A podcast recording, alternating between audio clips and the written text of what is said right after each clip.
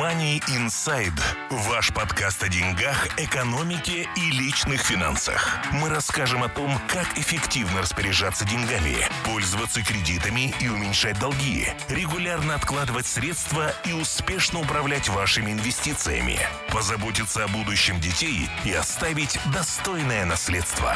MoneyInside.ca. Ваш подкаст о финансовой грамотности.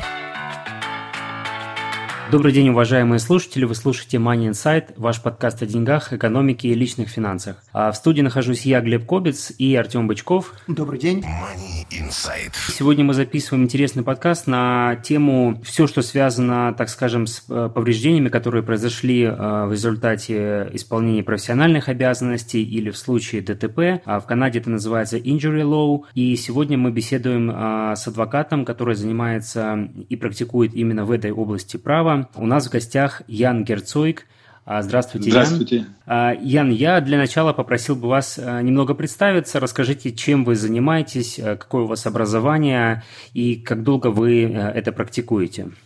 Ну, я занимаюсь именно personal injury law уже 25 лет. Образование у меня юридическое в Канаде. Э, до этого я получил э, мастерс э, по философии. Интересно. Хорошо. У вас достаточно богатый уже опыт, как мы понимаем, поэтому я э, уверен, что сегодня будет очень интересная беседа. Ну и мы сразу сегодня начнем с э, такого вопроса. Как часто вообще происходят вот случаи, когда э, люди обращаются в суд э, в случае каких-то аварий э, автомобильных или если они на работе получили травмы? То есть как часто они могут судить других людей или подавать в суд на компании? Ну, в случае автомобильных аварий статистика, что примерно половина аварий, где люди пострадали, люди обращаются к адвокатам. То есть они не напрямую идут в суд, они через адвокатов работают? Ну, самому идти в суд без адвоката трудно. А трудно по каким причинам? То есть законы сложные или процедуры сложные? Что, что находится сложно в этом? И то, и другое. Законы сложные, процедуры сложные. То есть люди, которые сами себя представляют, они себе делают головную боль. Наносит вред таким образом?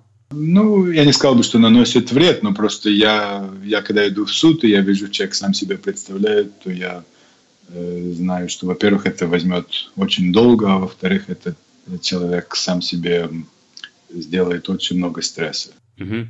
Но, в принципе, э, законы Канады позволяют человеку напрямую обращаться в суд без адвоката. Да. Понятно. Но сегодня мы не будем это обсуждать, потому что мы, собственно, беседуем с вами, и э, намного интереснее узнать именно э, нюансы э, всех этих дел с профессиональной точки зрения. Скажите, а вот насколько э, законы э, в этой области права отличаются от провинции к провинции? Они очень отличаются. Вот, например, у нас в Британской Колумбии закон в таких случаях традиционный, неограниченный. Компенсация эм, э, в случае травмы не ограничена, ну, за исключением максимальной компенсации в случаях э, катастрофических дел. А в Альберте, например, э, стандартная компенсация на стандартное дело ограничивается пятью тысячами.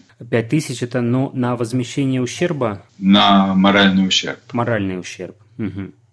А в случае, например, если человек э, пострадал физически, э, есть ли какие-то ограничения в суммах, если произошла какая-то авария, предположим? У нас в Британской Колумбии нет. Ну, то есть ограничение максимально это 370 тысяч за моральный ущерб.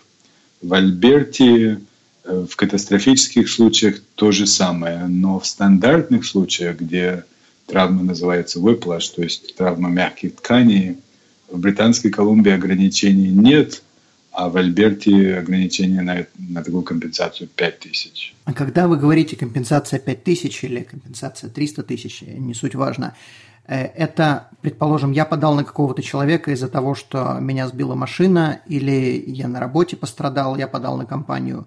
В каких случаях эти компенсации? То есть человек на человека, человек на компанию? А компанию судить нельзя на работе. Если вы пострадали на работе, то вам надо обращаться Workers' Compensation Board.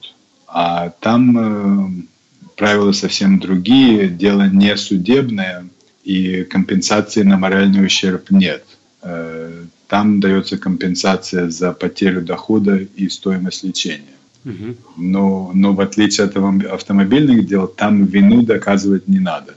То есть, если человек пострадал, скажем, на работе, даже по собственной вине, он получает такую же компенсацию, как если его кто-то другой поранил. Угу. А поскольку мы говорим э, о разных провинциях, скажите, вы практикуете, вы имеете право как бы э, защищать своих клиентов только в определенной провинции, или у вас есть э, разрешение на все провинции? Только в Британской Колумбии. То есть я имею право вести суда в других провинциях, но мне для этого надо специальное разрешение на конкретное дело. Или совмест... вести дело вместе с местным адвокатом. А насколько часто бывает ли к вам обращение людей из других провинций? То есть, э, или, как правило, люди понимают, что лучше работать с местным адвокатом, чтобы не э, нести дополнительные издержки на всякие перелеты, трансферы, или, в принципе, это не особо важно? Не, лучше дело вести с местным адвокатом. Ко мне, да, обращаются люди из других провинций, если они пострадали в Британской Колумбии. То есть, если житель Альберты пострадал в Британской Колумбии – то надо нанимать адвоката в Британской Колумбии, потому что дело будет идти здесь. То есть человеку надо будет летать э, в суд или ездить в суд в Британской Колумбии? То есть там, где это произошло? Да, если дело дойдет до суда, то да. То есть да, не все дела доходят до суда, меньше 5%. Большинство дел закрываются до суда. Но если надо появиться в суд или если надо появиться на часть процесса, который называется Examination for Discovery – то тогда надо или появляться, или организовывать Discovery через Skype. Хм. Интересно. А, а как вот вы говорите, 95% случаев заканчиваются досудебным э, решением? Э, то есть что, что это может быть? Как люди разрешают такие ситуации до суда? Ну вот сегодня, например, я имел mediation. Mediation – это встреча обоих сторон в присутствии нейтрального человека, который называется mediator. И, ну, то есть одна сторона приходит, просит сумму 10, другая предлагает один, и они или договариваются на какой-то сумме между, или не договариваются, и дело продолжает идти дальше. Угу. А при этом а, подписывается какой-то документ, если они приходят к согласию? Да, тогда подписывается mediation agreement, и пострадавший человек подписывает release of all claims против э, противоположной стороны, которая дает ему компенсацию. Угу. То есть это означает, что он больше не будет иметь никаких претензий? Да, именно так. Угу. А это имеется в виду в плане injury или в плане морального ущерба? Подобные вещи. Ну, я, когда говорю моральный ущерб, я имею в виду injury. То есть э, английский термин это pain, suffering and loss of enjoyment of life. На русский это перевожу как моральный ущерб, но под этим подразумеваются э, все виды э, травмы и физические, и моральные. Угу, понятно. И у меня сразу такой вопрос, может быть, мы это обсудили позже. Э, если у человека есть страховка, предположим, автомобильная страховка, как эта автомобильная страховка присутствует в деле? Как она участвует вообще? Как она выплачивается? Или э, это совершенно отдельная тема? Нет, это то же самое. Здесь э, страховка и в Британской Колумбии, и в Альберте э, аналогичная. То есть каждый человек, который имеет права и имеет машину, автоматически имеет страховку, за которую он платит каждый месяц или каждый год. И эта страховка ему дает э, две виды защиты. Первое – это личная страховка – это, которая помогает ему платить за собственные расходы, если он попал в аварию. Угу. И эта страховка э, оплачивает его расходы вне зависимости от того, кто виноват в этой аварии. У нас она называется no fault, а в Альберте, если я не ошибаюсь, называется это Part B, но я точно не знаю. А вторая страховка, это называется Third Party Liability страховка – это страховка, которая покрывает ущербы других. Также судебное разбирательство? Да. Окей. Да, то есть если, скажем, человек попал в аварию э, по вине другого, то сначала ему его собственная страховка оплачивает его медицинские расходы и потерю дохода, но только частично. А потом, когда он закрывает дело или получает судебное решение против другого водителя, то входит в эффект страховка того водителя, который оплачивает ему уже все. Угу. Понятно. Путешествуете? Мы обезопасим ваш путь. Страховки на все виды путешествий, приезжающим в Канаду.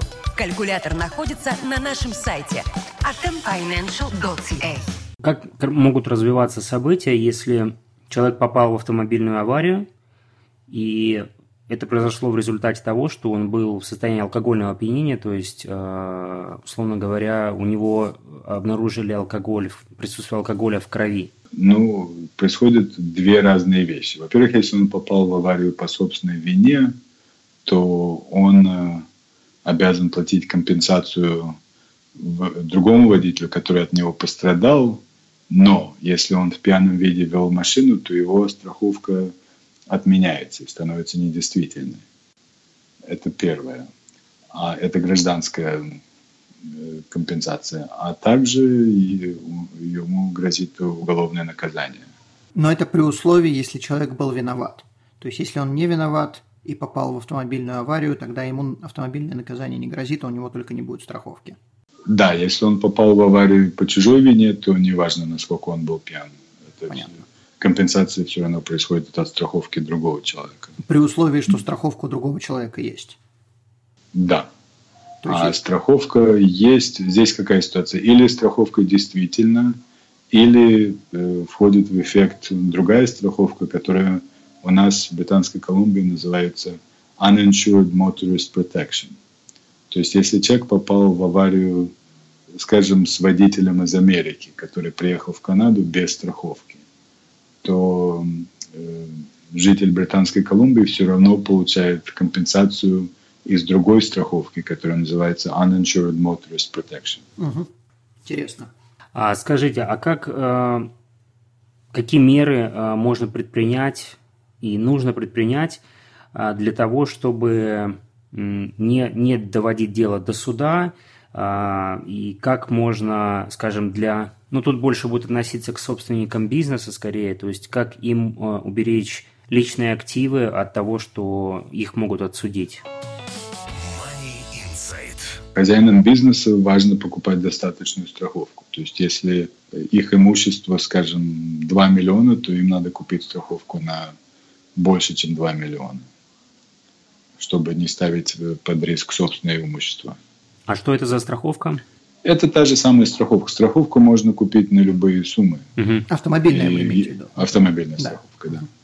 А если это, предположим, не автомобильная авария, а я даже не знаю, какой-то случай произошел просто на улице или в магазине, каким-то образом кто-то кому-то что-то повредил, так я слышал, такие иногда приводят случаи, что вот там не заметил, толкнул кого-то коляской, он упал, да. и начинается весь этот процесс.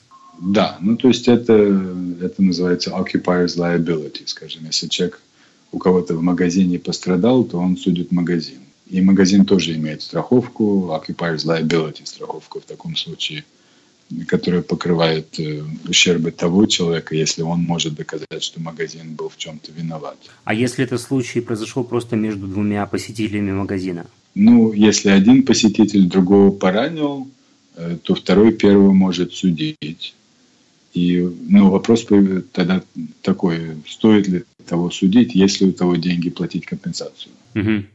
А как, есть, э, хорошо, а как да. вот, предположим, если человек к вам приходит и говорит, я хочу кого-то засудить, как да. вы будете знать, есть ли у того человека деньги или какие-то активы? То есть вы проверяете, есть ли у него недвижимость или что-то на нем зарегистрировано? Да, именно так. Ну, то есть в основном-то я сужу или э, страховые компании по автомобилям, то есть автомобили все обязаны иметь страховку. Э, или я сужу э, компании по occupiers liability, где люди пострадали у кого-то в магазине или дома, или products liability, если человек купил какой-то дефектный товар, который ему повредил здоровье. И те тоже обычно имеют какую-то страховку. Я редко сужу индивидуалов, потому что у них обычно нет имущества. Понятно.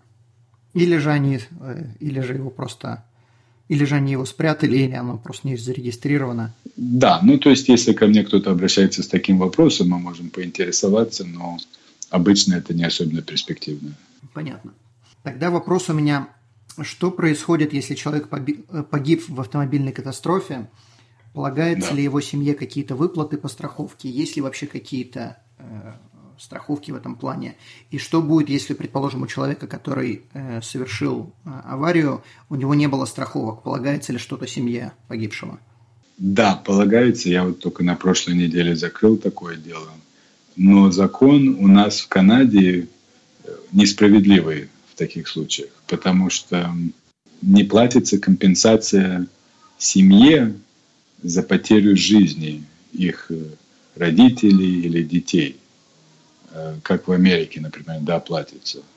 А платится только компенсация за материальный ущерб. Так что если, например, взрослые дети потеряли маму, то и если они от нее уже финансово не зависели, то финансовая компенсация минимальная. Когда мы говорим о минимальной, это какие суммы? Ну, суммы довольно смехотворные. Ну вот я вам дам пример. У меня, когда я начал практиковаться, у меня был один случай, который остался в памяти, а, потому что э, взрослый сын одной мамы э, погиб. Его убил э, пьяный водитель в ворованной машине с ворованными правами. Шмар. И этот водитель имел криминал рекорд на три страницы. И, в общем, маме с трудом дали что-то там 20-28 тысяч компенсаций за потерю собственного сына. И она даже не хотела вообще этим заниматься, она была слишком травмирована. Так что его, его сестра занималась этим делом. А этому водителю, этому жулику, ему дали меньше, чем два года в тюрьме. Поразительно. А хорошо, в таком случае, предположим, могла ли сестра или мама подать на этого жулика после того, как он вышел из тюрьмы, могли на него подать в суд за, за потерю человека? Ну, судим-то мы его так или иначе. Мы, то есть процесс против него. И его страх, э, страховка покрывает э, потери. Но так как он э, жулик, его страховка недействительна. Так что страховая компания – платит от его имени через вот эту другую страховку, которую я указал, которая называется или Uninsured Motorist Protection, или Underinsured Motorist Protection. Единственная доля справедливости – это то, что страховая компания потом имеет право с него востребовать эти деньги – но так как у него денег нет, то они редко чего-то от него получают. Понятно. А сколько в Канаде срок вот такой, я помню, есть такой термин, э, срок эм, давности для, для тяж, для, для иска? Ну, в Британской Колумбии два года в основном. В Альберте я не уверен, наверное, то же самое, но я в Альберте не специалист. Угу.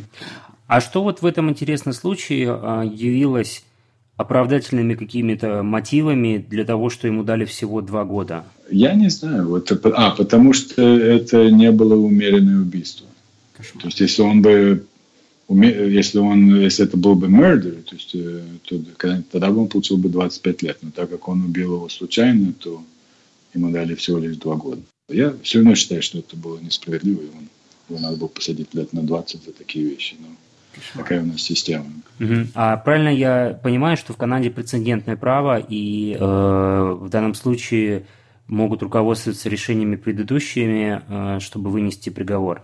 Да, именно так. А что происходит, если, скажем, э, происходит какой-то случай, на который еще не было прецедентов?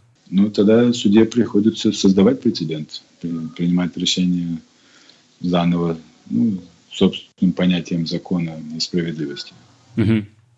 Сколько может э, длиться тяжба, если человек, если, предположим, к вам приходит какой-то клиент, э, что-то случилось, какая-то авария произошла, сколько по времени приблизительно это занимает? Ну, это зависит, насколько это сложное дело. Небольшие, простые дела все равно занимают год или два. А те, которые посложнее, могут занять 5-7 лет. И насколько важно ставить э, камеры в машины, то, что называется даш-камера, э, спереди и сзади машины? Насколько это важно, насколько это может обезопасить человека в случае аварии? Обезопасить, конечно, не в плане безопасности, а в плане того, что если надо подавать на кого-то в суд. Я считаю, что все должны себе поставить такие камеры. Это очень помогает. У меня один клиент был, который э, был в аварии, его в его линию въехал другой водитель, а потом утверждал, что тот в его линию въехал. То есть говорил все наоборот. И он себе поставил такую камеру, и через пару лет у него было то же самое. Но на этот раз у него была камера, так что вопрос, вопрос был решен сразу. Понятно. Хороший совет. А скажите, а, какой вот вообще общий порядок действий а, в случае, когда с человеком что-то произошло, то есть он попал в автомобильную аварию или его, допустим, а, сбила машина, но при этом он остался жив. Вот куда ему в первую очередь обращаться? Э, сразу ли к адвокату или в страховую компанию? Какой порядок действий должен быть? Ну, я вам могу сказать, какой порядок в Британской Колумбии. В Альберте, наверное, похоже, но я точно не знаю. Но у нас порядок такой, что надо... Ну, во-первых, э, первое, что надо сделать, это выйти из машины, сфотографировать машину другого водителя, э, получить его плейт номер, и получить э, его права, и сфотографировать права или записать номер. А может ли он их не предоставить? Он может не предоставить, но это считается нарушением закона. То есть, э, если он э, отказывается предоставлять удостоверение или не остается на месте происшествия, то это называется hit and run. И тогда это становится уголовным делом. Угу. Так что по, по закону он обязан это делать. А второе, что важно делать, это сразу спросить, если были свидетели, и получить их координаты. А третье, надо позвонить э, в полицию. И четвертое, позвонить в страховую компанию и доложить. У нас это надо делать в течение суток. А потом, э, если человек себя неважно чувствует, то, конечно, вызвать скорую помощь, поехать в госпиталь или на следующий день пойти к доктору. И потом, если человек себя плохо чувствует, теряет время с работы, то позвонить, посоветоваться с адвокатом. А большинство адвокатов, адвокатов в этой области работают на процентный гонорар, так что консультация с ними бесплатна. Так что позвонить бесплатно, так что имеет смысл узнать, что делать. А всегда нужно ли вызывать полицию в случае происшествия? Ну, полиция у нас не всегда появляется в Британской Колумбии, даже когда их вызывают. Они теперь, они теперь решают, если, насколько это важно. Я не знаю, как в Альберте. Но вызывать всегда рекомендуется, как минимум, потому что они могут э, зарегистрировать информацию, получить координаты свидетелей и так далее. Я бы сказал, бы как минимум в случаях, где кто-то пострадал, желательно вызвать 911 и вызвать и полицию и скорую помощь. А вот в результате вот этих действий, как вы описали, то есть э, спросить документы э, другой стороны, участвующей э, в аварии, затем вызвать э, скорую помощь, допустим, или поехать в больницу и вызвать поли полицию. Какие документы при этом можно получить, чтобы потом э, обращаться к адвокату уже вот с какими-то доказательствами? Ну, как раз то же самое, что я сказал. То есть э, координаты другого водителя, его license plate номер его автомобиля, э, координаты свидетеля. Если появится полиция, то карточку полицейского и полицейский accident case номер. И также надо доложить дело в страховую компанию, которая даст э, claim номер. Так что это тоже надо зарегистрировать. А потом, да, если, если человек пойдет в госпиталь к врачу, то медицинские справки, которые ему там выдат, и также информация о его работе и потере дохода. Угу. А можно ли во время всего этого происшествия, ну, вернее, после него, э, делать видеозаписи, снимать на телефон, на видеокамеру? Да, можно. Это официально разрешено? Да. Ну, э, ну во-первых, э, можно просто сказать другому водителю, что я это все записываю, а во-вторых, фотографировать другую машину или снимать это на видеозапись разрешается. Угу. И я слышал еще такой совет, ни в коем случае не соглашаться на вину, если человек пытается э, обвинить другого, даже если мы считаем, что мы виноваты, насколько я знаю, советуют не соглашаться. э, что человек виноват? Ну, если вина не очевидна, то, конечно, если кто-то другого ударил сзади без всякой причины, то там спорить не о чем. Хорошо, а что делать в случае, если произошел hit and run? То есть э, часто бывают ситуации, когда человека сбивает машина, естественно, он падает, может потерять сознание, сознание машина уезжает, и, собственно, все. Человек э, приходит в сознание, и уже никого в округе нету. Что ему делать в такой ситуации? Ну, немедленно вызывать полицию. То есть, возможно, они, они соберут какие-то доказательства? Да, то есть полиция должна появиться на место происшествия сразу. Э, также, если там какие-то свидетели вокруг, узнать, если кто-то что-то видел, если это в районе, где эм, стоят магазины э, или может потенциально стоять что, что называется red light камера, э, узнать, если кто-то имеет запись происшествия, потому что иногда это тоже бывает. А вот в случае с э, как раз такими камерами интересно, предположим, на в магазине да, стояла камера, которая запечатлела это все. Э, имеет ли право пострадавший потом требовать видеозапись от владельца магазина э, ну, в, случае, в, в качестве доказательств? Да, но владелец магазина ему может согласиться дать или не дать. Но если он вызывает полицию, полиция имеет право востребовать эту запись. Угу, понятно. А если в таком случае, предположим, если человека сбивает машина, уезжает, и человек становится инвалидом, э, может ли он получить откуда-либо какую-либо компенсацию? Да, но эта компенсация происходит вот от этого фонда, который называется Hit and Run, а чтобы получить э, допуск к этому фонду, надо доказать, что происшествие произошло, и что пострадавший принял все возможные меры найти водителя, который причинил ему эту травму. Именно поэтому важно делать то, что я сказал. Угу. А скажите, а вот э, недавно у меня был такой случай, точнее не лично у меня, э, ко мне обращался один человек с просьбой дать какую-то рекомендацию, совет. Э, вот предположим ситуация, что человек попал в аварию, вернее его сбила машина, э, он после этого э, посчитал, что с ним все в порядке и травмы у него несущественные, но через какой-то период, э, скажем, неделя, два, две или даже месяц, у него начинаются серьезные там или головные боли, или позвоночник, то есть, ну, действительно произошла серьезная травма.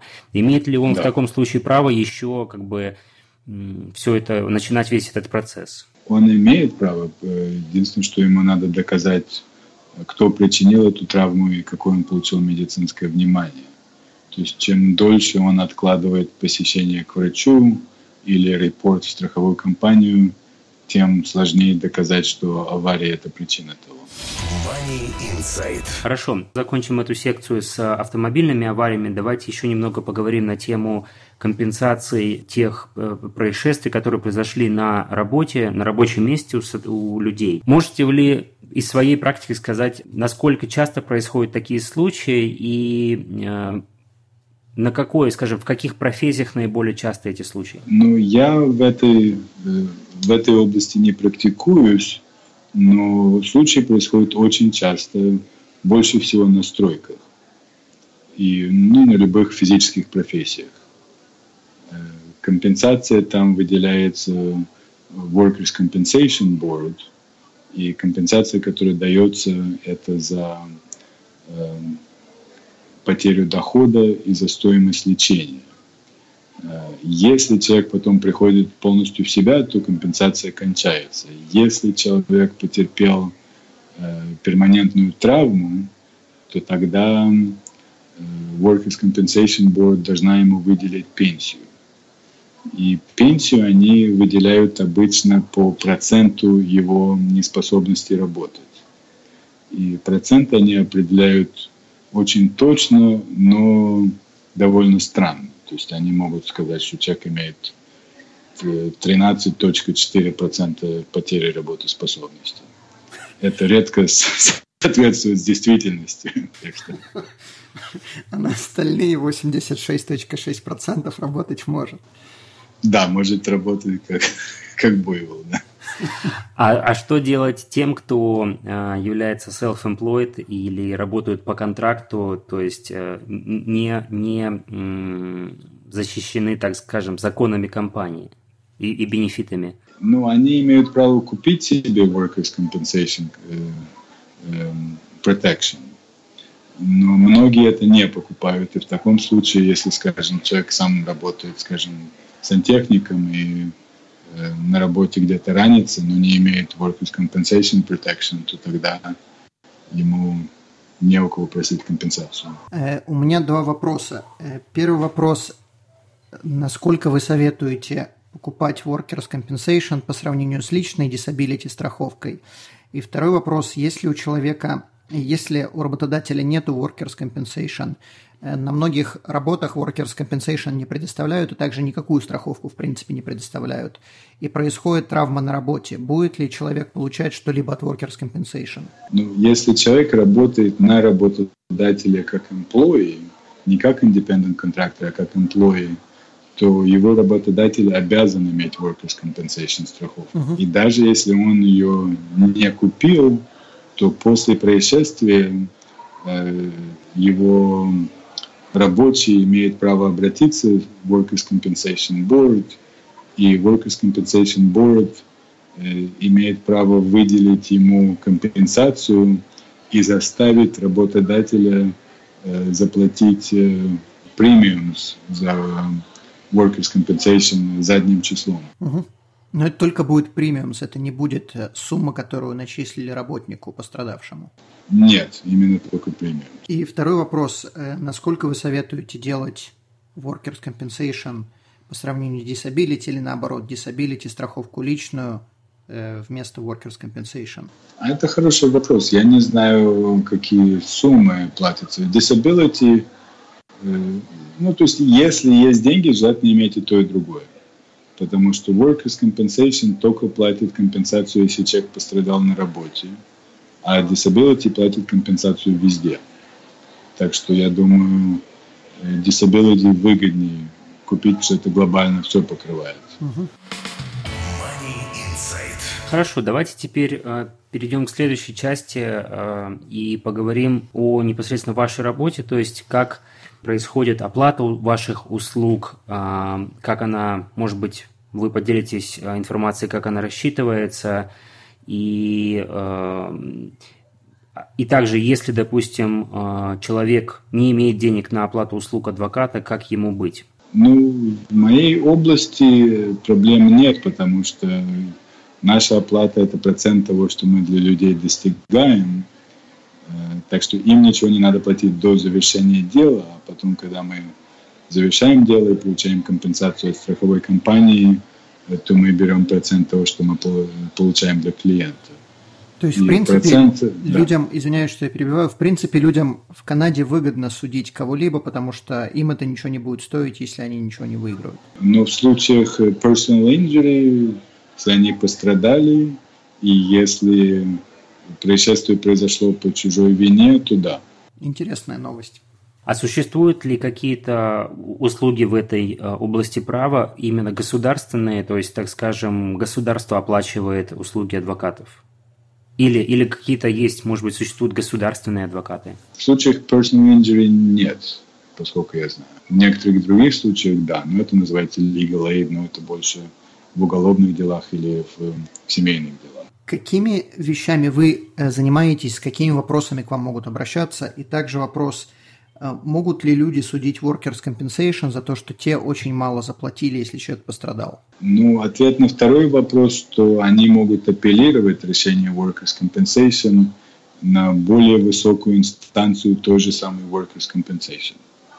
И есть адвокаты, которые берутся за эти дела, но они берутся на часовую оплату. А сколько может стоить э, один час э, такого адвоката? Ну, кто по-разному берет, но в основном в районе 300 долларов в час, больше или меньше, что-то в этом. А какой процент э, адвокаты берут за выигранные дела? То есть сколько человек, так скажем, в кавычках заплатит? В основном от 25 до 33 процентов. Угу. То есть это зависит от сложности дела? От этапа, ну, в моем случае, как минимум, это зависит от этапа, на котором дело завершается. То есть я, когда берусь за дело, на первом этапе компенсация 25%, Если дело доходит до судебного процесса, то 33. А эти услуги, ну, не знаю, может быть, вы знаете, может быть, нет, а, эти расходы, а, они а, могут быть списаны, ну, по налогам, то есть против, против каких-то доходов?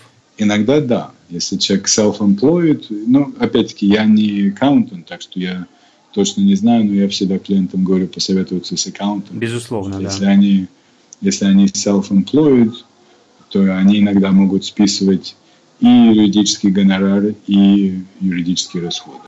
Угу.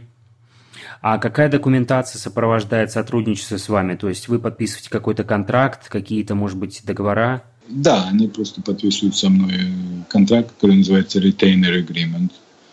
И некоторые формы, которые дают мне возможность контактировать их врачей, работодателей и так далее. Хорошо. А Ян, и, может быть, под конец дайте ваши личные советы и рекомендации людям а, в случае, если они а, попадают в какие-то неприятные ситуации, а, как им действовать и э, что им лучше не делать, может быть, а посоветоваться, может быть, с адвокатом? Ну, в случаях аварии, я в основном веду аварийные дела, принципы простые. Первое, что надо сделать, это получить нужную информацию о происшествии и свидетелей – Э, надо связаться с, э, с полицией, с страховой компанией и с врачом.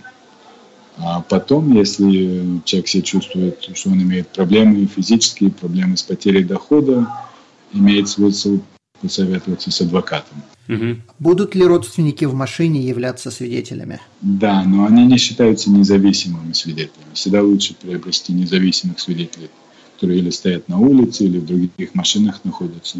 То есть, если это человек, предположим, знакомый, который приехал из Америки, будет ли он независимым в данном случае, если он не родственник? Ну, наилучшие свидетели, конечно, это те, которые вас до аварии не знали. Угу. Но все свидетели имеют вес. А если, предположим, человек попал в автомобильную аварию, находясь в такси, э, водитель такси является свидетелем? Да, но опять-таки он не, он не является независимым свидетелем, потому что он, он сам потенциальная причина аварии. Но если человек пассажир в машине, то вина для него не проблема, потому что виноват или его водитель, или другой водитель. Но при этом пассажир тоже будет претендовать на компенсацию. Да, пассажиры, э, пассажиры судят обычно обоих водителей. Money Insight. Хорошо, Ян, большое спасибо. Мы будем заканчивать под конец. Я бы хотел попросить вас поделиться вашими контактами. А, наверняка нас будут слушать люди, которые также проживают в Британской Колумбии. Как к вам можно обратиться, как вас можно найти? Может быть, у вас есть веб-сайт? И э, расскажите. Да, веб-сайт у нас э, очень простой www.yglaw.ca и телефон наш 604-602-3066. Угу. И знаете ли вы каких-либо адвокатов, которые занимаются подобной практикой в других провинциях? Если у людей есть какие-то вопросы из других провинций, можно, можно ли вам написать, чтобы вы дали контакты других русскоязычных именно адвокатов? Я на память не знаю, но если ко мне кто-то обратится, я всегда смогу найти, потому что я имею контакты с адвокатами ну, во всей Северной Америке, так что это не трудно подыскать нужного адвоката. Отлично. Хорошо. А, огромное вам спасибо за интересную беседу. А, мы вам желаем успешного бизнеса, но тем не менее, а, чтобы он доставлял удовольствие скорее, чем разочарование. А, чтобы ваши клиенты были здоровы. И вам тоже всего наилучшего. Большое спасибо. Спасибо. Всего, всего доброго. доброго. До свидания. До свидания. Все хорошо. Money Inside. Ваш подкаст о деньгах, экономике и личных финансах. Мы расскажем о том, как эффективно распоряжаться деньгами, пользоваться кредитами и уменьшать долги, регулярно откладывать средства и успешно управлять вашими инвестициями, позаботиться о будущем детей и оставить достойное наследство наследства. MoneyInsight.ca – ваш подкаст о финансовой грамотности.